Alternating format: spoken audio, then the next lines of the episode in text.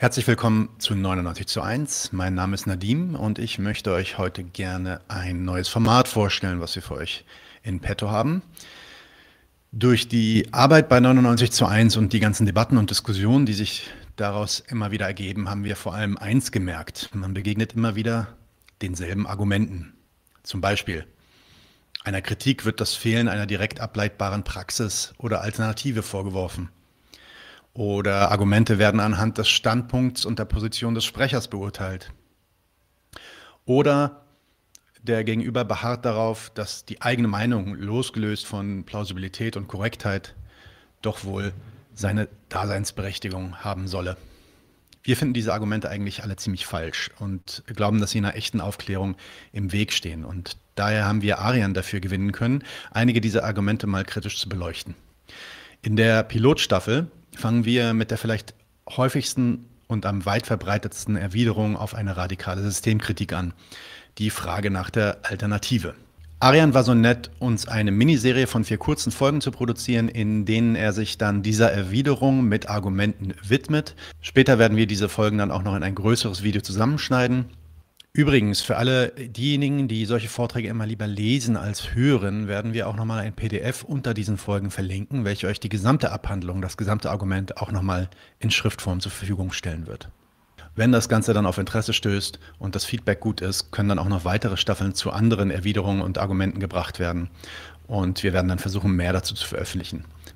Kommen wir jetzt also zu unserer ersten Miniserie Systemkritik und die Frage nach der Alternative.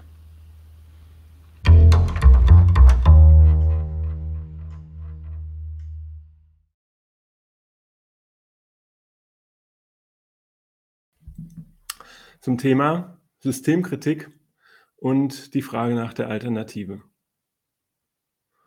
Wer hierzulande, wie zum Beispiel bei 99 zu 1, systemkritische Analysen vorträgt, der kann sich in einer Sache ziemlich sicher sein.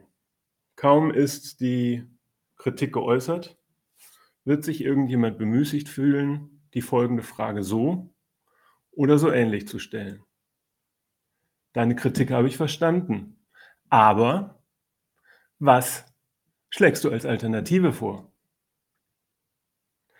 Die oft geradezu reflexhafte Nachfrage nach der Alternative, an der sich die Kritiker bewähren sollen, gilt hierzulande als fraglos angemessene Reaktion und als gelungener Konter auf Einwände und Kritik aller Art. Auch im Chat von 99 zu 1 ist das bekanntlich immer wieder mal der Fall. Und das war Anlass ähm, der Macherin, mich mal zu bitten, auf solche üblichen Reaktionen eine Antwort zu geben. Ich möchte das im folgenden Versuch einmal bestreiten. Die Frage nach der Alternative wird umso entschiedener und herausfordernder gestellt, je deutlicher der Kritik anzumerken ist, dass sie die staatlich durchgesetzte Wirtschafts- und Gesellschaftsordnung und deren internationale Konkurrenz um Geld und Gewalt als systemnotwendige Ursache für allerlei Gegensätze, Brutalitäten und Grausamkeiten identifiziert. Dann lautet die Frage eher, aber wie bitteschön ist die Alternative? Nun ist es eigentlich gar nicht so schwer, im Kontrast zur brutalen Wirklichkeit ein paar freundlichere Alternativen zu benennen.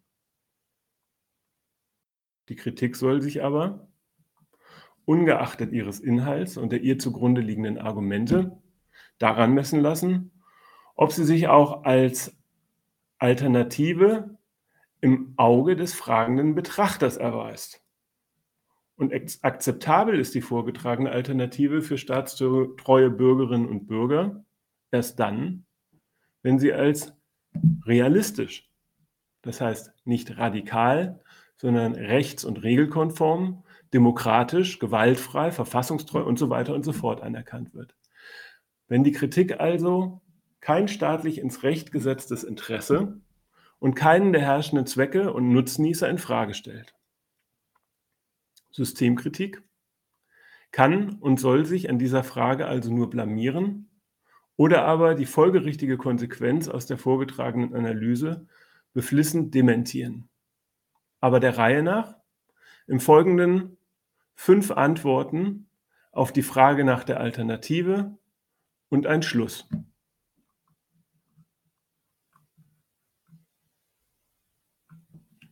Die erste Antwort lautet, es ist gar nicht einzusehen, warum eine auf stimmigen Argumenten beruhende Analyse zu verwerfen ist, nur weil sie keine schöne Alternative anzugeben weiß. Wer würde zum Beispiel einer ärztlichen Diagnose über eine unheilbare und tödliche Krankheit den Vorwurf machen? Und was bitteschön ist die Alternative? Durchaus kann man in Zweifel ziehen, ob die ärztliche Diagnose zutreffend ist. Ob sie also von korrekten Daten und Fakten ausgeht, ob sie richtige Schlüsse aus ihnen zieht, mögliche Aspekte übersieht. Ganz sicher ist die Diagnose aber nicht deswegen falsch, weil in ihr keine bessere Alternative enthalten ist. Und selbst in diesem schlimmsten aller Fälle ist eine richtige Analyse ohne Alternative keinesfalls sinnlos oder unnütz. Im erwähnten Beispiel bewahrt sie einen Patienten immerhin vor unnützen, kostspieligen, möglicherweise sogar schmerzhaften oder schädlichen Therapien und ermöglicht ihm zumindest einen realistischen Umgang mit, den, mit der ihm zur Verfügung stehenden Zeit. Jenseits des Beispiels bewahrt eine Kritik welche die Notwendigkeit der allseits bekannten Schäden und Konflikte unter den herrschenden Bedingungen nachweist, zumindest vor jenen moralischen Schuldzuweisungen, mit denen die Mitglieder der bürgerlichen Gesellschaft so hasserfüllt um sich schlagen. Oder um es mal anders zu formulieren, wer würde schon gegen Sozialschmarotzer, Arbeitsscheue, Asoziale, Kriminelle, Ausländer, Politikversagen, Missmanagement, Spekulanten und vor allem gegen das feindliche Ausland und deren Führer in Moskau und Peking so hetzen, wenn, ja wenn, ihm oder ihr denn bewusst wäre, dass Not, Verwahrlosung, Interessenskollisionen, Ausbeutung, Umweltzerstörung, Seuchen und Krise, ihre staatliche Beherrschung sowie schließlich die Konkurrenz der Staaten um Geld und Gewalt, Krieg übrigens inklusive, zu den Systemnotwendigkeiten der bürgerlichen Ordnung gehören. Mein erstes Zwischenfazit. Systemkritik ist weder falsch noch unnütz, wenn sie keine Alternative zur real existierenden Misere benennen kann.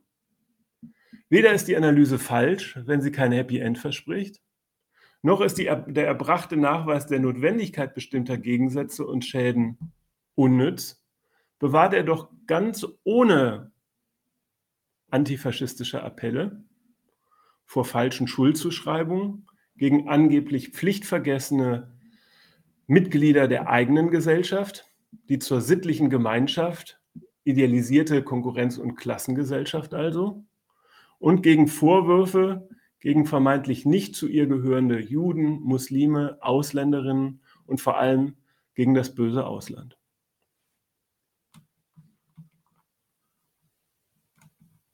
Soweit die erste Antwort auf die Frage nach der Alternative.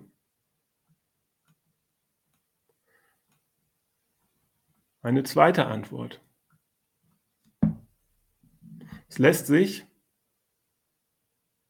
zweitens aus jeder vorgetragenen Analyse und Kritik eigentlich leicht schlussfolgern, welche, Konse welche Konsequenz, welche Alternative aus ihr folgt.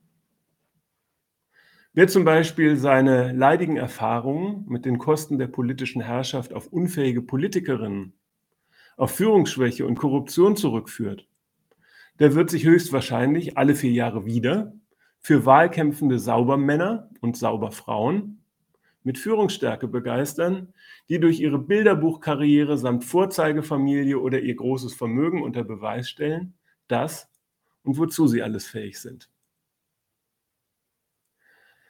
Und wer die tiefere Ursache für Umweltzerstörung, Gesundheitsbelastung, Artensterben im verantwortungslosen Konsumverhalten seiner Mitmenschen entdeckt, der wird sich vermutlich für die Gütesiegel der Öko- und Fairtrade-Branche interessieren, entsprechend bewusst und oft auch selbstgerecht, den selbstgemachten Linsensalat konsumieren und seine Zeitgenossinnen mit moralisierenden Vorwürfen auf die Nerven gehen. Und auch das noch. Wer die landestypische Not, wer Verwahrlosung und Kriminalität geradezu in zirkulärer Ignoranz auf den fehlenden Anstand der unteren Schichten zurückführt, der findet so, womöglich sogar in der ewigen Debatte über den vermeintlichen Werteverfall, über härtere Strafen, mehr Sozialarbeit und natürlich vor allem mehr Polizei, über das Fördern und Fordern der Schule und der Jobcenter eine wirklich spannende Unterhaltung. Das Gleiche gilt natürlich auch für Systemkritik. Wer eine Einsicht in die Notwendigkeit genommen hat, dass die eigene Schädigung unvermeidlich zu dieser Gesellschaftsordnung dazugehört, der wird sich wahrscheinlich nicht groß begeistern können für die konstruktive Verbesserung eben dieser ursächlich verantwortlichen Ordnung. So jemand dürfte sich vermutlich eher für die Überwindung der Ursachen interessieren. Und wem klar ist, dass die unzähligen Notlagen der Gegenwart einerseits weder Gott gewollt, naturnotwendig noch menschengemäß sind, aber andererseits Armut, Ausbeutung, Umweltzerstörung, Seuchen, Konflikte, Krisen und so weiter unter den herrschenden Bedingungen geradezu alternativlos sind. Er dürfte zu einer Alternative tendieren, in der die global ausgetragene Konkurrenz der Nationen und Unternehmen um die Vermehrung von Kapital und Macht,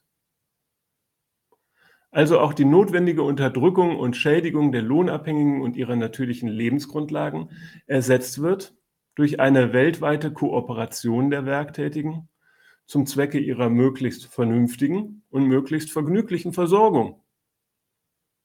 Das ist sie dann übrigens schon, die revolutionäre Alternative. Mein zweites Zwischenfazit, meine zweite Antwort auf die Frage nach der Alternative lautet also, das vermeintliche Rätsel über die Alternative zur kritisierten Wirklichkeit ist in der Regel überhaupt keines. Vielmehr sind Kritik und Alternative, zumindest zunächst einmal, zwei Seiten der gleichen Medaille. Dies ist meine zweite Antwort. Eine dritte folgt daraus eigentlich fast von selbst. Sie lautet, drittens ergibt sich aus dem bisher Dargelegten bereits, dass eine Debatte um Alternativen in der Regel sinnlos ist. Mal ein Beispiel. Wer ein defektes Fahrrad untersucht und dabei zu dem kritischen Ergebnis kommt, dass eine gerissene Kette der Grund des Problems ist, der wird wohl kaum einen Reifenwechsel oder mehr Engagement beim Pedale treten als alternative Lösungen in Betracht ziehen. Oder sich gar in einem Stuhlkreis jenseits der Ursachenerforschung an einer Diskussion über Alternativen beteiligen. So jemand repariert entweder schlicht die alte Kette oder besorgt sich eine neue. Klar, selbstverständlich gilt auch hier, bei jeder kritischen und unbefangenen Problemanalyse kann man sich täuschen. Im Beispiel gesprochen, vielleicht ist die defekte Kette die Ursache des Problems. Vielleicht ist sie aber auch die Folge eines eigentlich tiefer liegenden Problems, das im Tretlager oder im Ritzel seinen eigentlichen und letzten Grund hat.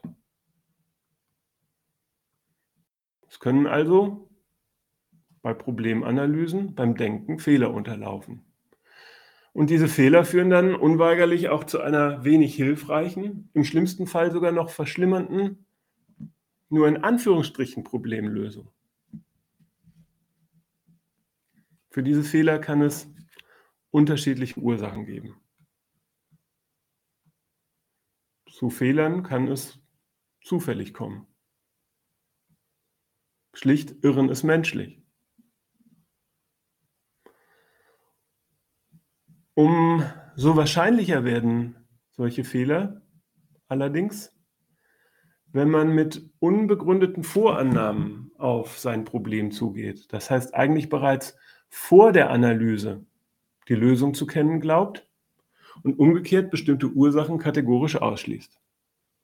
Solche Fehler gründen dann auf sogenannten Vorurteilen. Regelrecht notwendig kommt es zu Fehlern, wenn man Ursachenanalyse und Problemlösung mit jeden, von jenen Mitteln abhängig macht, die einem ungeachtet des Problems zur Verfügung stehen. Mal sprichwörtlich formuliert, für einen Hammer ist bekanntlich jedes Problem ein Nagel. Und für einen demokratischen, modernen und verantwortungsvollen Staatsbürger ist jedes Problem, ungeachtet seiner Ursachen, letztlich ein Auftrag an Regierung, Recht und Institutionen innerhalb der freiheitlich-demokratischen Grundordnung, die daher stets als Problemlöser und niemals als Problemverursacher in Betracht kommt, nach Lösungen zu suchen. Solche Fehler gründen also auf den Dogmen ihrer Urheber, sind also Teil einer sogenannten Ideologie. Dazu gleich im nächsten, in der nächsten Antwort noch etwas mehr. Wie auch immer, um hilflose, unnütze oder gar schädliche Lösungen zu vermeiden, kommt es nun mal auf die richtige, das heißt sachlich zutreffende Analyse und Kritik an. Hier kann durchaus Diskussionsbedarf entstehen. Spätestens wenn konkurrierende oder sich widersprechende Lösungsvorschläge vorliegen, empfiehlt es sich daher zur Klärung, die jeweils vorliegende Problemanalyse unbefangen und undogmatisch, und das heißt also kritisch, auf ihre Richtigkeit zu überprüfen. Und umgekehrt, eine vermeintliche Problemanalyse wird nicht dadurch richtiger, dass sie billige, leicht umsetzbare und allseits willkommene Alternativen verspricht, um ein letztes Mal im Beispiel zu sprechen. Sonst wären ja alle defekten Fahrräder dieser Welt auf zu wenig Luft im Reifen zurückzuführen. Mein drittes Zwischenfazit lautet, Diskussionen um Alternativen sind unzweckmäßig und sinnlos, solange es kein gesichertes und geteiltes Verständnis des Problems und seiner Ursache vorliegt. Über unterschiedliche Problemanalysen über die Richtigkeit einer vorgetragenen Kritik kann und muss man sogar streiten, wenn man zu einer wirklichen und im Übrigen gemeinsamen Problemlösung übergehen möchte. Die Lösung ergibt sich dann übrigens meistens ganz zwingend, wenn über die Problemursache Klarheit besteht. Das nochmal kurz auf den Punkt zu bringen. Über die Kritik muss man also streiten über die Kritik muss man diskutieren, nicht über die Alternativen. Soweit mein drittes Zwischenfazit auf die Frage nach der Alternative. Die vierte Antwort lautet,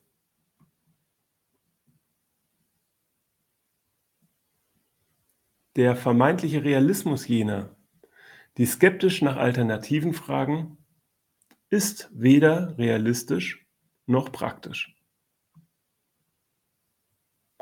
Zunächst einmal ist klar, wer mit einem stets wiederkehrenden Problem zu kämpfen hat, der wird vernünftigerweise versuchen, die Ursache ausfindig zu machen und diese, sofern möglich, zu beheben, um nicht immer wieder unter den gleichen Symptomen, um nicht immer wieder unter den gleichen Problemen zu leiden. Und diese dann wie der alte Sisyphus stets aufs Neue also letztlich ganz und gar vergeblich, zu bekämpfen. Und umgekehrt, wer ein Bewusstsein davon hat, dass er ein Problem, dass er die Ursache eines Problems noch nicht behoben hat, der kann sich auch kaum darüber empören, wenn die ungeliebten Konsequenzen ihm weiterhin das Leben schwer machen. Ein Beispiel. Wer im Gemüsegarten mit störenden Pflanzen zu kämpfen hat, dem ist meist bewusst, dass man das Problem nicht nur oberflächlich, sondern sprichwörtlich an der Wurzel, lateinisch radix, anpacken muss. Will man nicht in Kürze wieder vor der gleichen Situation stehen. Aus diesem logischen und vernünftigen Zusammenhang leitet sich bereits in der Antike das lateinische Wort radikal, das heißt dem Problem an die Wurzel gehend ab. Und in diesem Sinne handelt zunächst einmal jeder vernünftige Mensch auch radikal, also schlicht folgerichtig. Zunächst einmal, wohlgemerkt. Schwieriger wird es nämlich, wenn die folgerichtige Behebung der Ursache gesetzlich untersagt ist. Wer zum Beispiel mit unbezahlbaren Mieten und zu wenig Wohnraum konfrontiert ist, der darf den benötigten Raum nicht einfach besetzen und die Mietzahlung einstellen. Und wer unter akuter Geldnot leidet, darf sein Problem nicht durch die reichliche Beschaffung des gesetzlichen Zahlungsmittels am Farbkopierer, an fremden Banktresoren oder durch die digitale Manipulation des Zahlungsverkehrs lösen. Solche Alternativen sind schlicht verboten und damit für sogenannte Realisten ins Reich ihrer Hollywood-Fantasien verbannt. Umgekehrt muss man sagen, erweisen sich die legalen und vielgepriesenen Möglichkeiten der Interessensverfolgung als unerschöpflicher Quell kleiner und großer Enttäuschung. Die allseits gefeierten Chancen der schulischen Bildungskonkurrenz, des Arbeits- und Wohnungsmarktes, der Alterssicherung, der Gesundheitsvorsorge, des Girokontos, der Urlaubsbuchungen und des Privatlebens in der Familie stellen sich zumindest für gewisse Zeitgenossinnen und Genossen als eine Serie von Pleiten, Pech und Pannen heraus. Kritikerinnen wissen sogar, warum das so ist. Wo um Chancen konkurriert wird, da muss es notwendig auch Verliererinnen geben. Und die als Chance aufgefasste Konkurrenz der Lohnabhängigen um Möglichkeiten zur Produktion von Fremdenreichtum und zur Reproduktion der eigenen proletarischen Bedürftigkeit dient selbstverständlich nicht den lohnabhängigen Konkurrenten und Konkurrentinnen, sondern den staatlichen und kapitalistischen Organisatoren und Nutznießern eben dieser Veranstaltung. Sollte diese Diagnose richtig sein, das versuchen im Übrigen Marxisten und Marxistinnen mit ihren Analysen zur Konkurrenz ums Eigentum, zur Produktion und Zirkulation des kapitalistischen Reichtums samt Finanzkapital, zur Staatstheorie samt politischer Ökonomie des Ausbildungswesens, des Sozialstaats und mit ihren Theorien zu Familie, Faschismus, Imperialismus und Krieg zu belegen. Sollte also diese Diagnose richtig sein, dann wird die folgerichtige und konsequente Ursachenbekämpfung vor neue Herausforderungen gestellt. Die angestrebte Alternative verstößt dann nämlich nicht nur kriminell gegen private Interessen der Eigentümer und gesetzliche Vorgaben des Staates, sondern sie richtet sich geradezu gegen die bestehende Ordnung und ihre kapitalistischen Nutznießer selbst. So etwas ist also nicht nur verboten wie Geldfälschung und Hausbesetzung. So etwas ist in seiner Konsequenz zumindest staatsfeindlich. Daher werden Vertreterinnen radikaler Kritik auch vorsorglich staatlich überwacht und nicht selten auch bekämpft. Die Nachfrage nach der Alternative enthält daher auch immer etwas Überführendes und Diffamierendes gegenüber dem Kritiker und bringt diesen womöglich sogar in schwere Bedrängnis nach dem Muster. Soll er doch mal sagen, welche Konsequenzen seiner Meinung nach aus der Kritik folgen. Und dann können wir ihn der Gefährdung von Demokratie und Marktwirtschaft überführen.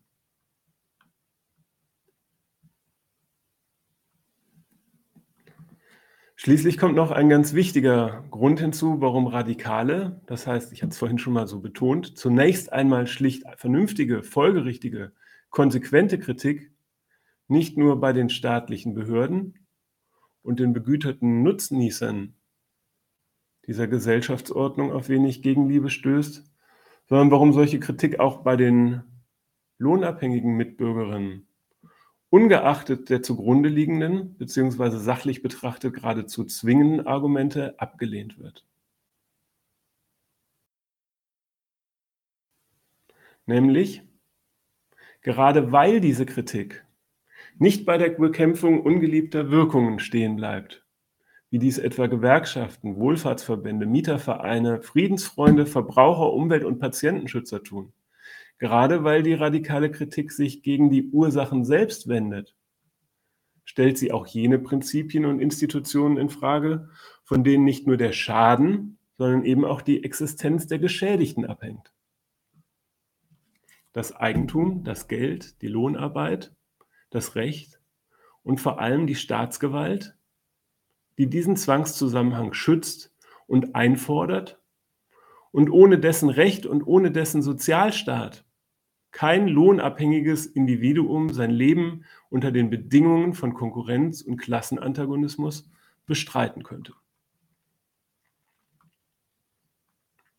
Systemkritik beurteilen lohnabhängige und staatsbedürftige Bürgerinnen daher leider meist gar nicht im Hinblick auf ihre sachliche Stimmigkeit, auf die Stimmigkeit der vorgetragenen Argumente und Schlussfolgerungen also, sondern sie nehmen in der geäußerten Kritik eine Infragestellung oder gar einen Angriff auf all das wahr, wovon ihre Existenz unter den herrschenden Gegebenheiten nun mal, wie sie so gerne sagen, abhängt.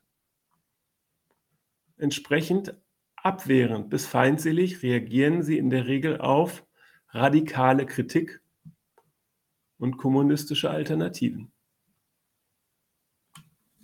Solche sogenannte Realisten halten Geld nämlich eigentlich für eine tolle Erfindung. Aber mit gerechter Verteilung, bitteschön. Kapitalisten sind und bleiben für sie, ungeachtet ihres ökonomischen objektiven Zwecks, der Geldvermehrung, immer Arbeitgeber. Selbst wenn sie von ihnen entlassen werden, bleiben es Arbeitgeber, dann allerdings angeblich pflichtvergessene Arbeitgeber. Sogenannte Realisten haben keine radikalen Vorbehalte gegenüber dem Grundeigentum und dem Immobilienmarkt, wenn der Wohnraum denn nur bezahlbar bliebe. Und vor allem haben sogenannte Realisten keine grundsätzliche Kritik an der staatlichen Herrschaft, ihrer Gewalt, ihrer Finanzierung, ihrer Strafen, wenn sie nur gerecht eingesetzt würde. Und bitte, bitte, bitte, nicht schon wieder ein Krieg, zumindest nicht ein Krieg bei uns, ins Haus stünde. Wären diese Realisten nicht Bürgerinnen, sondern Schweine im Mastbetrieb, dann kämen sie frei nach Bertolt Brecht vermutlich zu dem ausgewogenen Urteil, dass die Fütterung und medizinische Versorgung im Mastbetrieb schon ganz in Ordnung sei. Allein der Schlachter störe ein wenig. Mein viertes Zwischenfazit. Sogenannte Realisten sind der Sache nach unverbesserliche Idealisten.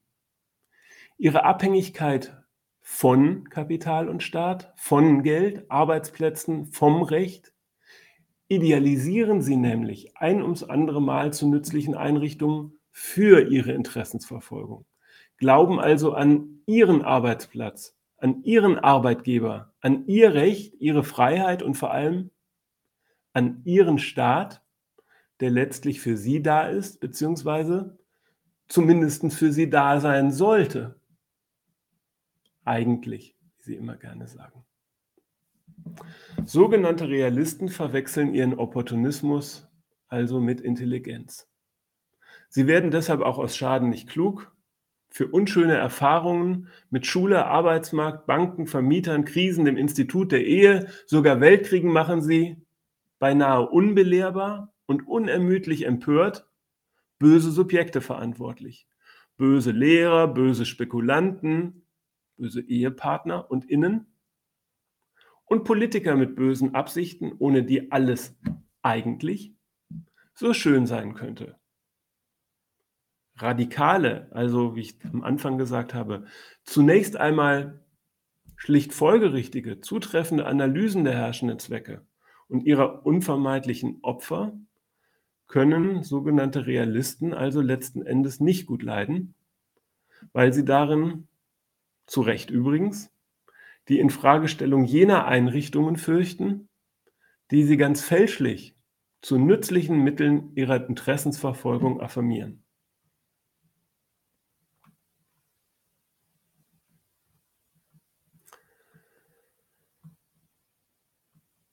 Eine fünfte Antwort auf die Frage der Alternative, nach der Alternative, lautet in der Kurzform, die Frage nach der Alternative ist fünftens in Zeiten angeblicher Alternativlosigkeit schon ein guter Witz.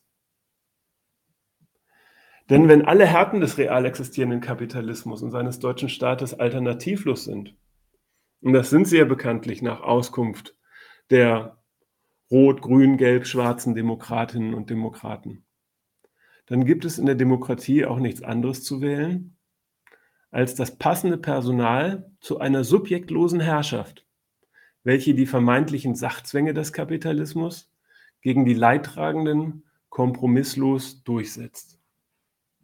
Und das ist ja ironischerweise zumindest eine gewisse Annäherung an die marxistische Kritik der bürgerlichen Wahlen, von denen bereits Kurt Tucholsky vor 100 Jahren wusste, dass sie verboten wären, würde sich durch sie etwas anderes ändern als das Herrschaftspersonal. Zugleich stellt sich natürlich die Frage, warum die angeblichen Sachzwänge so unbedingt einen Staat mit seiner ganzen Macht und seinem Geld benötigen, um ihre doch angeblich unwidersprechliche Geltung zu entfalten. Bei den vielbeschworenen Sachzwängen handelt es sich also offenbar eher um eine erzwungene Sache, nämlich um eine Eigentums- und Wirtschaftsordnung, die ohne die permanente Wirkung einer Staatsgewalt wenig Bestand hätte.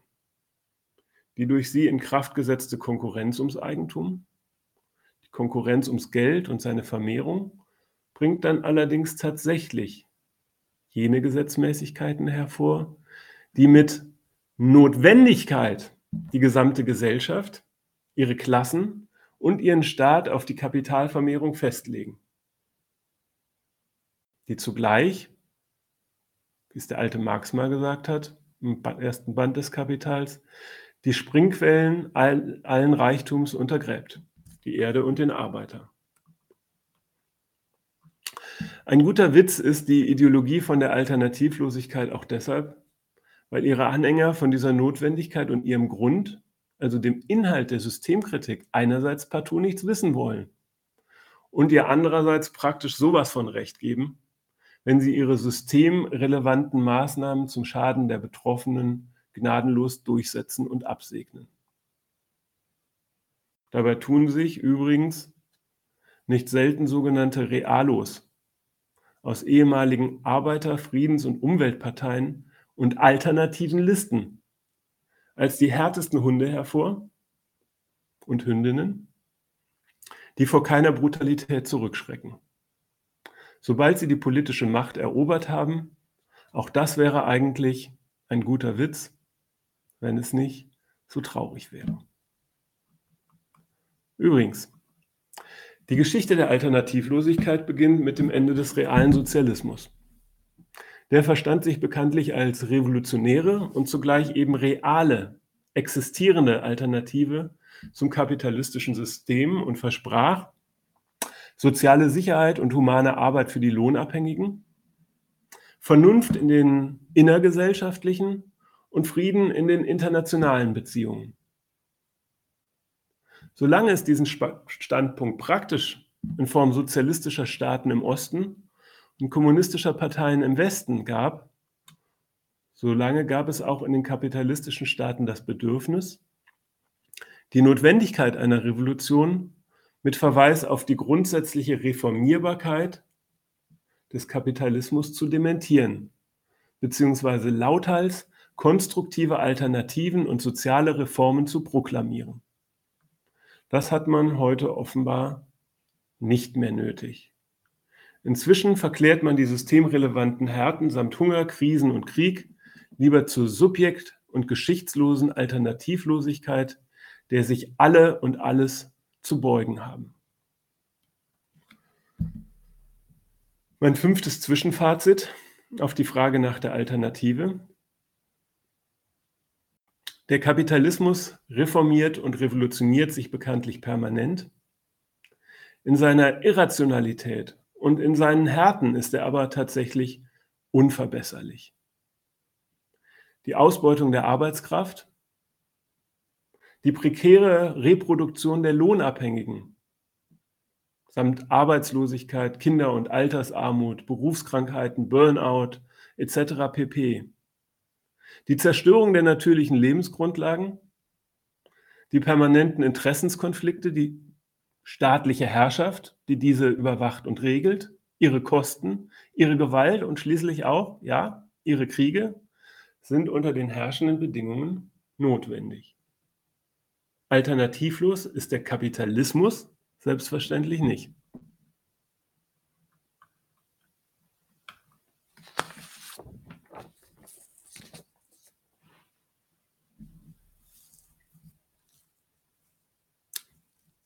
Die Schlussfolgerung aus den bisher vorgetragenen fünf Argumenten lautet,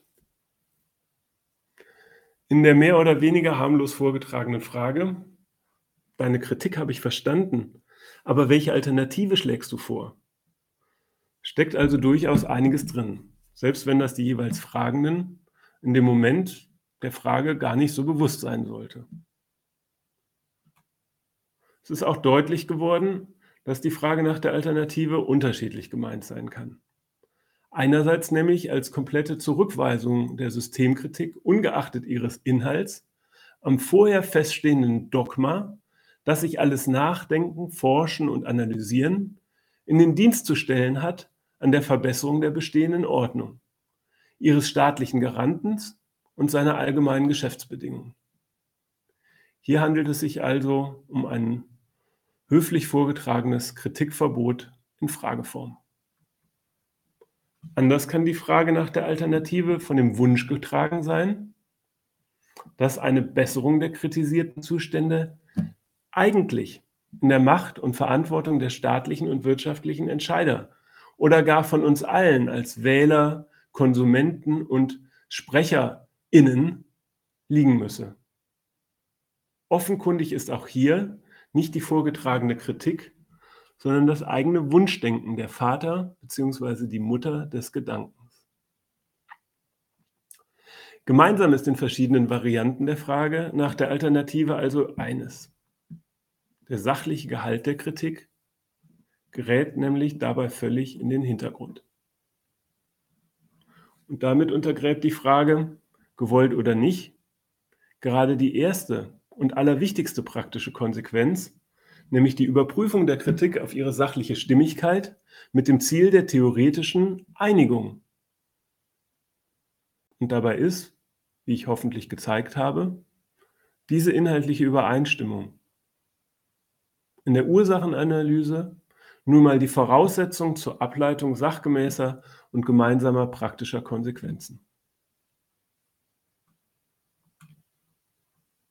Damit wäre die wichtigste Alternative deutlich benannt. Im Folgenden mal ein paar mögliche Antworten, die man auf die Frage nach der Alternative in Diskussionen, in Debatten, in Chats, je nach Kontext, ist die eine vielleicht angemessener als die andere, stellen kann. Erstens, erste mögliche Gegenfrage lautet, wenn ich keine Alternative parat hätte, wäre meine Analyse dann eigentlich falsch oder sinnlos? Zweitens, also auf die Frage, ich stimme deiner Analyse zu, aber welche Alternative schlägst du vor, könnte man fragen, wirklich, teilst du meine Argumente? Wie hast du sie denn verstanden? An der jeweiligen Antwort zeigt sich dann ja, ob es sich nur um ein rhetorisches Manöver für einen beabsichtigten Themenwechsel handelt oder ob hier jemand wirklich dem Gedankengang folgt, ihn für richtig befindet und dadurch vor neuen Fragen steht auch ein paar übliche Missverständnisse, die notwendigerweise in Vorträgen, Diskussionen, Debatten auftauchen, lassen sich von beiden Seiten gerade durch die Nachfrage, wie denn eine Argumentation verstanden wurde, durchaus richtigstellen, aufklären. Eine dritte Frage oder Gegenfrage könnte lauten, wie stellst nochmal, die Frage könnte lauten, wieso stellst du zwischen die erwähnte Kritik und deine Frage nach der Alternative im Satz ein Aber? Aber was ist die Alternative? Wenn du die Kritik zutreffend findest, dann müsste es doch eigentlich heißen, und was machen wir als Alternative? Es gibt immerhin einen Zusammenhang zwischen Kritik und Alternative. Beide sind schließlich nur zwei Seiten einer Medaille.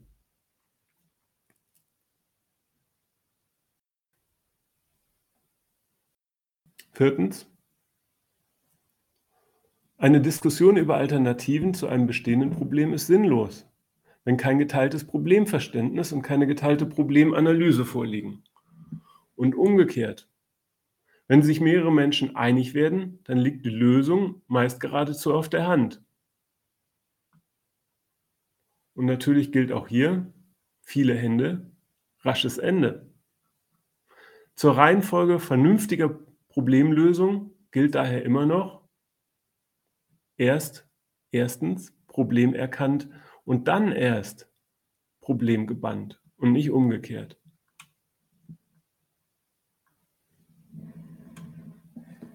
Man könnte auch mal zurückfragen, fünftens, welche Konsequenz würdest du denn aus der vorgetragenen Analyse ziehen, die du angeblich ja für richtig hältst? Oder machst du deine Problemlösung gar nicht von der Problemanalyse abhängig, sondern von vorgefassten Meinungen? Sechste mögliche Rückfrage oder Antwort könnte lauten, kann es sein, dass du schon eine ganz bestimmte, ganz konkrete und konstruktive Alternative vor Augen hast, an die du ganz unabhängig von meinen Argumenten festhalten möchtest? Und wenn ja, welche wäre das? Hintergrund dieser Frage ist, dass die Frage nach der Alternative ja auch häufig gestellt wird von ja eben jenen Realisten, die in Gewerkschaften, in der Friedensinitiativen, in der Umweltbewegung aktiv sind, also beschlossen haben, sich nicht mit der Brutalität abzufinden, aber andererseits als, das wollte ich zeigen, nur vermeintliche Realisten auf die Deckungsgleichheit ihrer Interessen mit der bestehenden Ordnung bestehen und entsprechend real, reale Alternativen vor Augen haben und an der Kritik, die Systemkritik vorliegt, bemerken, das geht so, haut so gar nicht hin. Man könnte also da mal nachfragen.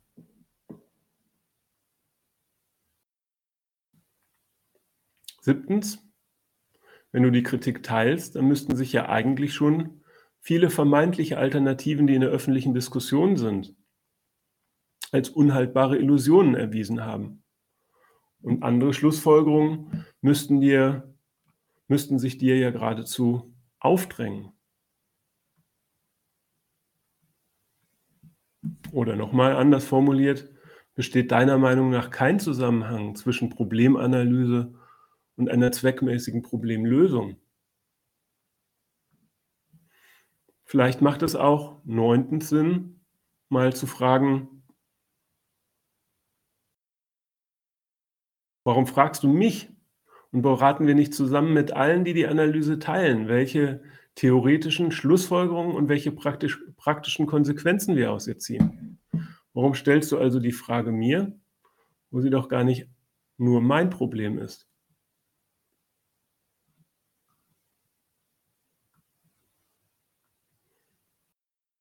Umgekehrt kann natürlich auch die Frage nach der Alternative vom Dogma der Alternativlosigkeit getragen sein, sodass es mal richtig ist zu fragen, willst du vielleicht darauf raus, dass es gar keine Alternative gibt? Woher hast du das eigentlich? Wie begründest du das? Und hier käme es durchaus in der Diskussion darauf an, dass man den Unterschied von der Ideologie der Alternativlosigkeit differenziert vom Nachweis der Notwendigkeit bestimmter Schäden nicht allgemein und nicht als menschliches Schicksal, sondern von der Notwendigkeit bestimmter Schäden unter den Bedingungen der herrschenden Ordnung.